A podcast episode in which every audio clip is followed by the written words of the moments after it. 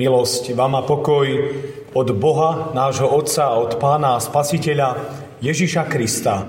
Amen. Vypočujte si, milé sestry a milí bratia, Božie slovo, ako ho máme zapísané v skutkoch apoštolských 6. kapitole vo veršoch 8 až 15, takto v mene pánovom. Štefan však plný viery, milosti a moci činil veľké znamenia a zázraky medzi ľuďmi. Ale povstali niektorí z tzv. synagógy libertínskych, kyrenejských a aleksandrijských, z Cilície, Ázie a hádali sa so Štefanom. Ale nevládali odporovať múdrosti a duchu, ktorým hovoril. Na to nastrojili mužov, ktorí žalovali. Počuli sme ho hovoriť rúhavé slova proti Mojžišovi a proti Bohu. A pobúrili ľud, aj starších, aj zákonníkov, oborili sa na ňo, chytili ho a viedli do rady. Tu postavili falošných svetkov, ktorí svedčili, tento človek neprestáva hovoriť rúhavé slová proti tomuto svetému miestu a proti zákonu. Lebo počuli sme ho hovoriť, že nazarecký Ježiš zborí toto miesto a zmení poriadky, ktoré nám dal Mojžiš. A keď všetci, ktorí boli v rade, úplne hľadeli na neho, videli jeho tvár ako tvár aniela. Amen. Milé sestry a milí bratia v pánovi Ježišovi Kristovi, celé Vianočné sviatky sa venujú jednému dôležitému posolstvu, že Boh sa sklonil k človeku a že osobne prišiel Ježišovi Kristovi ku nám. A to, že on osobne prišiel k nám, znamená, že očakáva aj našu osobnú odpoveď. Nestačí len počuť o Ježišovi, o jeho narodení. Nestačí vedieť, že on existuje. A tiež nestačí iba poznať niečo z jeho slova, ale že treba sa s Ježišom stretnúť osobne. Lebo poznať ho a stretnúť sa s ním je veľký rozdiel. Stretnutie s ním mení človeka. A treba povedať, že existuje aj druhý pol týchto stretnutí založených na láske a ním je nepriateľstvo. Božie slovo hovorí o tom, že aj zlo má vyslovene osobný rozmer v podobe toho zlého, diabla. Že to nie je len o nejakej ľudskej žiadosti, ktorá nás pokúša a zvádza, ale že je tu rovnako ten zlý, ktorý si nás nárokuje a ktorý robí všetko preto, aby nás nejakým spôsobom dostal. Ten má rovnako svoju moc. A veľmi si dáva záležať na tom, aby všetko to dobré, pekné, radostné aj požehnané pokazil. A robí to veľmi sofistikovane a osobne. Teda dáva si záležať, aby si na svoje diabolské účely použil konkrétneho človeka, a inému človeku cez neho veľmi ublížil a uškodil mu. Napríklad prídeme do kostola na sviatočnú atmosféru. Možno tam stretneme niekoho, kto utrúsi nejakú nevhodnú poznámku, alebo sa k nám zachová nepriateľsky, či nejako nepríjemne sa na nás pozrie. A zrazu máme pokazený celý ten dojem zo služieb Božích, nech sú akokoľvek pekné a slávnostné. Lebo tam by ste to proste nečakali. A ten zlý to presne dobre vie a rafinovane vždy útočí na to najcitlivejšie a najzraniteľnejšie miesto. A potom tu nám môže kázať aj sám aniel z neba. V spevokole môžu spievať cherubíni a serafíni. Proste bude nás to proste škrieť. Prečo sa ten človek voči vám, voči mne takto zachoval a úplne nám to pokazí celú náladu. A myslím, že ten zlý si na tomto dáva extra záležať, aby nám Vianoce pokazil. Aby nám ich znepríjemnil či nejakým iným spôsobom stiažil. Lebo už je takou tradíciou, že na Vianoce stále prichádza do našich chrámov najviac ľudí v našej cirkvi. Vždy tie veľké sviatky sa slávia dvakrát. Či sú to Vianoce, či je to Veľká noc, alebo sú to svetodušné sviatky, Turíce. A predvčerom nás tu bolo naozaj veľmi veľa oproti bežným službám Božím. Samozrejme, tešíme sa z toho a máme radosť, že je komu slúžiť a že je komu ešte zvestovať slovo Božie. A Vianoce majú ešte stále pre ľudí svoje osobné kúzlo a čaro, takú, ja to nazvem, že príťažlivú moc. Aj keď stále dookola v kresťanských kruhoch nejako tak počúvame, ako by sme ako kresťania nemali prepadnúť konzumu, tak si myslím, že diabol tu už veľa práce nemá, pretože tam už svoje dosiahol. A myslím, že kto svoje kresťanstvo dnes berie naozaj veľmi vážne, ten viac menej vie, o čom je tento konzum a o čom sú skutočné Vianoce. Že tam by nás ten zlý už nachytať proste nemal. Ale som presvedčený, že by sme si mali uvedomiť jednu vec a zároveň byť aj upozornení z Božieho slova na to, že koľko škody narobí ten zlý práve na vianočných službách Božích pri stretávaní veriacich. Či už cez farárov, či už cez bezduché služby Božie, povedzme nezvládnutý program mrzutých, nahnevaných ľudí, proste cez množstvo, množstvo vecí, ktoré nás dokážu nejako vyrušiť a nás otráviť. Lebo ten zlý si dáva v cirkvi extra záležať na tom, aby práve tamto pokazil. A čím je to lepšie a krajšie, čím viacej ľudí aj dnes uverí v pána Ježiša, tým viacej sa on snaží, aby to rozbil. A takto nejako ja osobne vnímam aj charakter Štefana a jeho osobný príbeh. Lebo Štefán bol typickou vianočnou postavou. Božie slovo o ňom hovorí, že bol plný ducha, múdrosti, milosti, sily a konal medzi ľuďmi veľké znamenia a zázraky. Tak povieme si, to je proste taký top Boží muž, cez ktorého Boh takto konal. Lebo tam, kde on prichádzal a slúžil, tam boli ozajstné Vianoce, pretože tam prinášal živého Krista a tam sa diali zázraky. A ďalej čítame o Štefanovi, že bol diakonom v Jeruzalemskom cirkevnom zbore. A to bolo také spoločenstvo v Jeruzaleme, ktoré predstavovalo takmer ideál toho, čo naozaj znamená církev a církevný zbor v pravom slova zmysle. Božie slovo hovorí, že veriaci v tomto cirkevnom zbore sa denne stretávali v chráme. A my máme počas Vianočných sviatkov príležitosť aj my denne sa stretávať v chráme. Ale povedzme si úprimne, že už ten tretí deň môže byť pre mnohých už, už akoby navyše.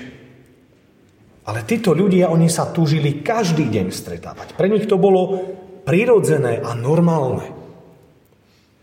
No a bolo to spoločenstvo, ktoré žilo láskou k Bohu, láskou vzájomnou. Čítame, že boli horliví v učení na modlitbách pri príjmaní večere pánovej. A dokonca čítame, že dávali svoj majetok do spoločného, dávali z toho každému, kto koľko potreboval. Boli obľúbení u všetkých, denne pribúdali tí, čo uverili v pána Ježiša. A keby to bolo, sestri a bratia, úžasné, keby aj o nás poltárskych evanielikoch sa šírila, povedzme, takáto správa. Tam sa dejú Božie veci. Tam pribúda mnoho nových ľudí, ktorí túžia po spasení, ktorí túžia po novom živote s Bohom. Je to také úžasné spoločenstvo, tam je naozaj cítiť plnosť Božej lásky. Tam sa dejú zázraky. A toto spoločenstvo v cirkevnom zbore v Jeruzaleme sa staralo aj o stolovanie, ktoré bolo po službách Božích. Boli to tzv. hody agape, kde nebolo iba občerstvenie, ale bol spoločný obed. A rovnako tak sa starali o svojich najnúcnejších, o starých, chorých, vdovy, siroty. No a na to potrebovali práve týchto diakonov a títo diakoni zabezpečovali nielen obsluhu pri stoloch, to bola jedna z dôležitých ich úloh, ale oni boli vlastne takí, povieme, manažéri celého toho stále rastúceho sociálneho systému, ktorý sa staral o tých najnúdznejších. A takto museli byť ľudia naozaj veľmi šikovní, pohotoví, rozumní a hlavne, a to treba počiarknúť, duchovne veľmi hlboký. Viete, my niekedy si možno aj v cirkvi myslíme, že častokrát na praktické veci nepotrebujeme ľudí, ktorí sú až takí duchovne hlbokí.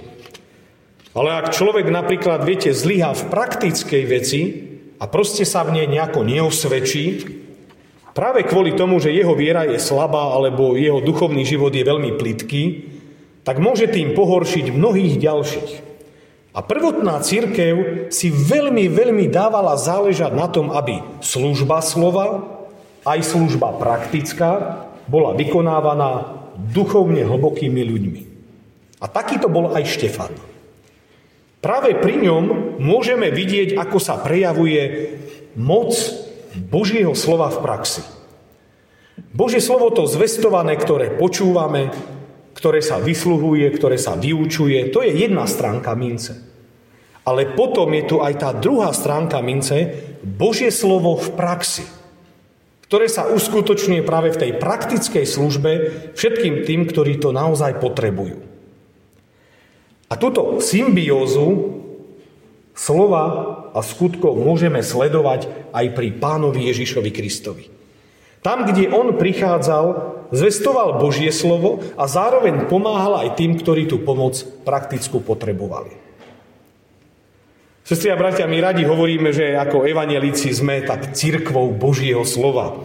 Dávame dôraz na zväzť slova, slovo kázané, vyučované, prisluhované a dnes budeme mať možnosť pristúpiť k tomuto prisluhovanému slovu k večeri pánovej, slovo čítané, slovo študované, ale ako si nám uniká dnes tá druhá časť, a to je to slovo uskutočňované teda slovo, v ktorom sa reálne dokazuje Božia moc.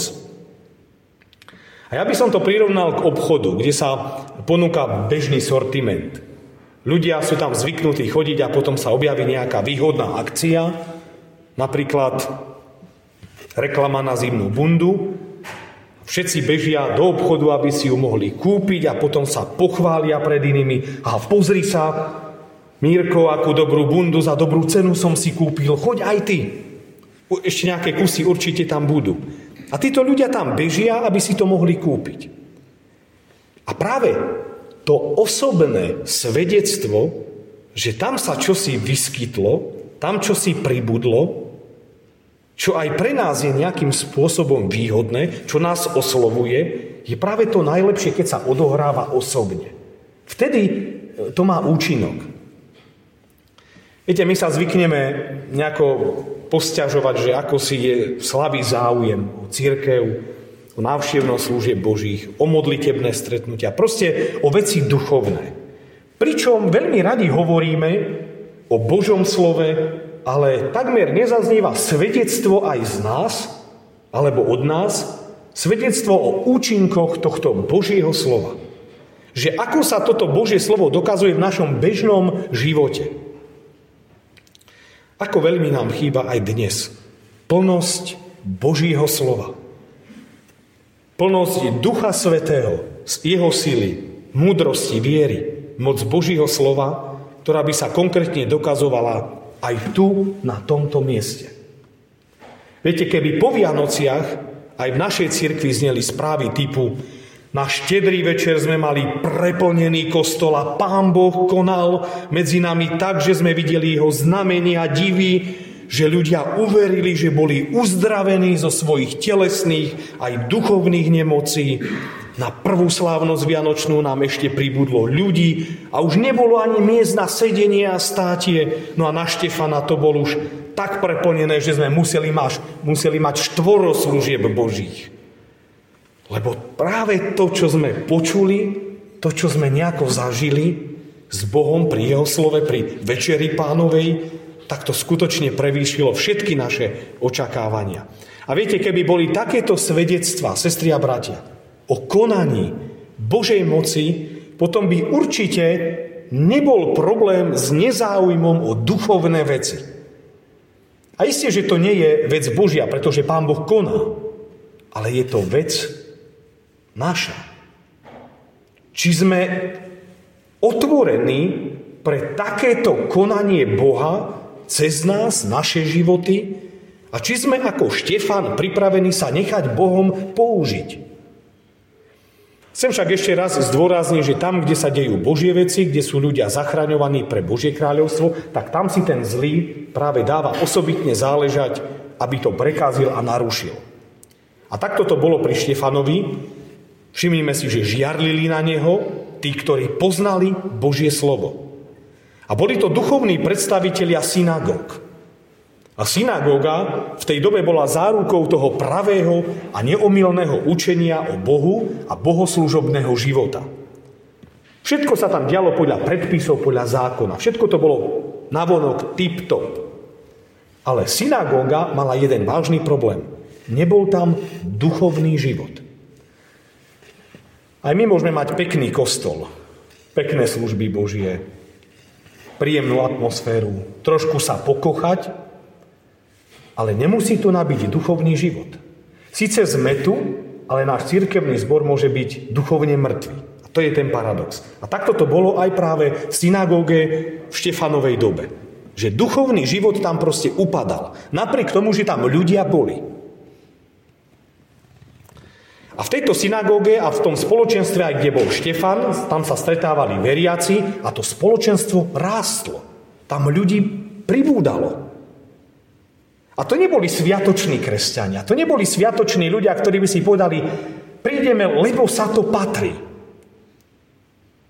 To boli ľudia, ktorí túžili sa s Kristom stretnúť. To bol veľký rozdiel oproti, nazvíme to, tradičných kresťanov, ktorých máme aj dnes v cirkvi veľmi veľa, a kresťanov, ktorí skutočne žijú pre Božie veci. A skúsme si ešte v závere všimnúť takú stratégiu zlého. Oni si nepovedali tí predstavitelia synagógy, viete čo, tak pozrite sa, tí kresťania žijú tak inakšie, lepšie ako my, spravme aj my niečo so sebou. Oni takto neuvažovali. Lebo ani diabol takto neuvažuje. On sa zmeniť nechce. On ak vidí, že sa čosi dobre deje, jednoducho musím to pokaziť. Nezameriava sa všeobecne, tak vykážme ich z našej synagógy, diskvalifikujme ich, ale zameriava sa osobne. Toho musíme zničiť, tohto človeka musíme odstrániť, lebo cez týchto ľudí prichádza Božie požehnanie. A ten zlý ide po krku tomu, k tomu vadí. A keď znemožní tých najlepších, potom dostane aj tých ostatných. A Bože slovo hovorí, že so Štefanom sa hádali, teda riešili najskôr veci priamo, a to je dobre, ale neúspešne. Čítame, nevládali odporovať múdrosti a duchu, ktorým argumentoval. A takáto je, sestria bratia, moc Božieho slova. Kohokoľvek, keď postavíte aj dnes pred Božiu pravdou, už nemá kam uhnúť. Keď Štefanovi nepriatelia už nevedeli, ako na ňo, tak sa proste rozhodli na inú taktiku a to bol nepriamy útok.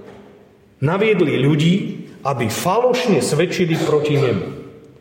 A takýto je diabol. Keď nedokáže priamo, tak ide z inej strany. Skúša ďalej.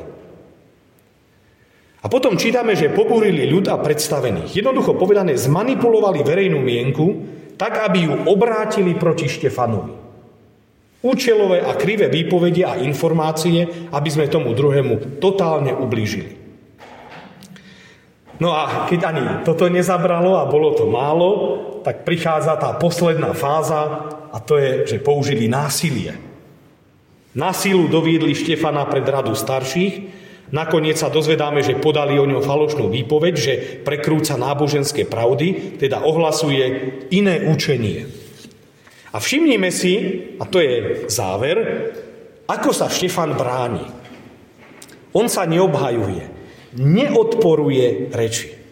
Ale keď si prečítate, a ja vás pozbudzujem, keď prídete domov, nájdete si chvíľku čas, otvorte si 7. kapitolu knihy skutkov apoštolských. Prečítajte si To je Štefanová reč, kde on hovorí svedectvo o Bohu, ktorý spravil všetko pre záchranu človeka. Hovorí, takto sa Boh staral o vás, keď vy ste boli na púšti. A teda v závere jeho reči čítame, vy tvrdošíny a neobrezaného srdca a uší. Vy sa vždy protivíte Duchu Svetému ako vaši otcovia, tak aj vy. Ktorého z prorokov neprenasledovali vaši otcovia? Pomordovali tých, čo predzvestovali príchod toho spravodlivého. A jeho zradcami a vrahmi ste teraz vy, ktorí ste prostredníctvom anielov prijali zákon, ale ste ho nezachovávali. Teda Štefan hovorí, dostali ste slovo, videli ste Božie konanie a aj tak ste Krista neprijali a obrátili ste sa voči nemu. Vy ste zradcovia a vrahovia. A Štefan to hovorí veľmi priamo a otvorene. Žiadna diplomácia. Sestri a bratia, aj takáto je reč Božieho ducha. Priama a pravdivá. Štefanovi nepriatelia túto reč neprijali a preto sa rozhodli s ním skoncovať. A toto je najhroznejší moment celého dnešného príbehu. Ale je sprevádzaný zároveň tým najlepším a najkrajším. Viete, čo sa stalo Štefanovi na záver jeho života, predtým, než zomrel? Videl otvorené nebo. Videl slávu Božiu a videl Božieho syna stáť po pravici. Čo viacej si mohol sestri a bratia Štefan prijať a dostať? Čo viac ako uistenie, že on je zachránený pre Božie kráľovstvo. Diabolská moc zanikla vo svetle pánovej slávy a takto aj dnes vstupujú Vianoce do našich konfliktov a sporov. Budeme sa modliť a tak dnešný príbeh Štefana je ubezpečením aj pre teba, aj pre mňa, že verní nasledovníci pána Ježiša Krista ich raz budú sláviť s ním vo väčšnosti. Amen. Modlíme sa. Pane Ježišu Kriste, ďakujeme Ti, že Ty si prišiel na tento svet, že si prišiel, aby si každého jedného z nás zachránil, a daroval nám život v jeho plnosti. Ďakujeme aj za príklad tvojho verného svetka, mučeníka Štefana, ktorý žil pre teba a pre tvoje kráľovstvo. Ďakujeme za jeho svedectvo viery, za to, že on ti bol verný po celý svoj život. Ďakujeme ti, že Duch Svetý bol v ňom a ďakujeme, že aj on nám je takou inšpiráciou, aj dnes, keď tak vidíme aj tvoju církev a možno aj pri pohľade na nás, veriacich, ktorí do církvy chodíme, že ako je to s nami. Či aj my žijeme z plnosti Tvojho Svetého Ducha, či aj medzi nami, aj v našich církevných zboroch sa dejú také viditeľné zázraky a zmeny, ako sa diali aj v Jeruzalemskom církevnom zbore. A tak si uvedomujeme, že častokrát sme svojim životom ďaleko od Teba, že nás viacej ako keby oslovujú veci tohto sveta a už menej nás zaujímajú veci duchovné. Prosíme, Pane, aby sme práve pre veci tohto sveta nestratili väčšnosť. Nech na to pamätáme a tak sa vkladáme do Tvojich rúk a prosíme ťa o Tvoje nové požehnanie pre každého jedného z nás, ale aj požehnanie pre Tvoju církev na tejto zemi i požehnanie pre náš církevný zbor. Prosíme, aby tu, Pane, plnosť Tvojej slávy a moci prebývala, aby každý, kto navštíví aj tento chrám, a bude počuť Tvoje slovo, aby sa mohol s Tebou osobne stretnúť, aby mohol okúsiť dotyk Tvojej lásky a milosti. O to ťa prosíme v mene Pána Ježiša Krista. Amen.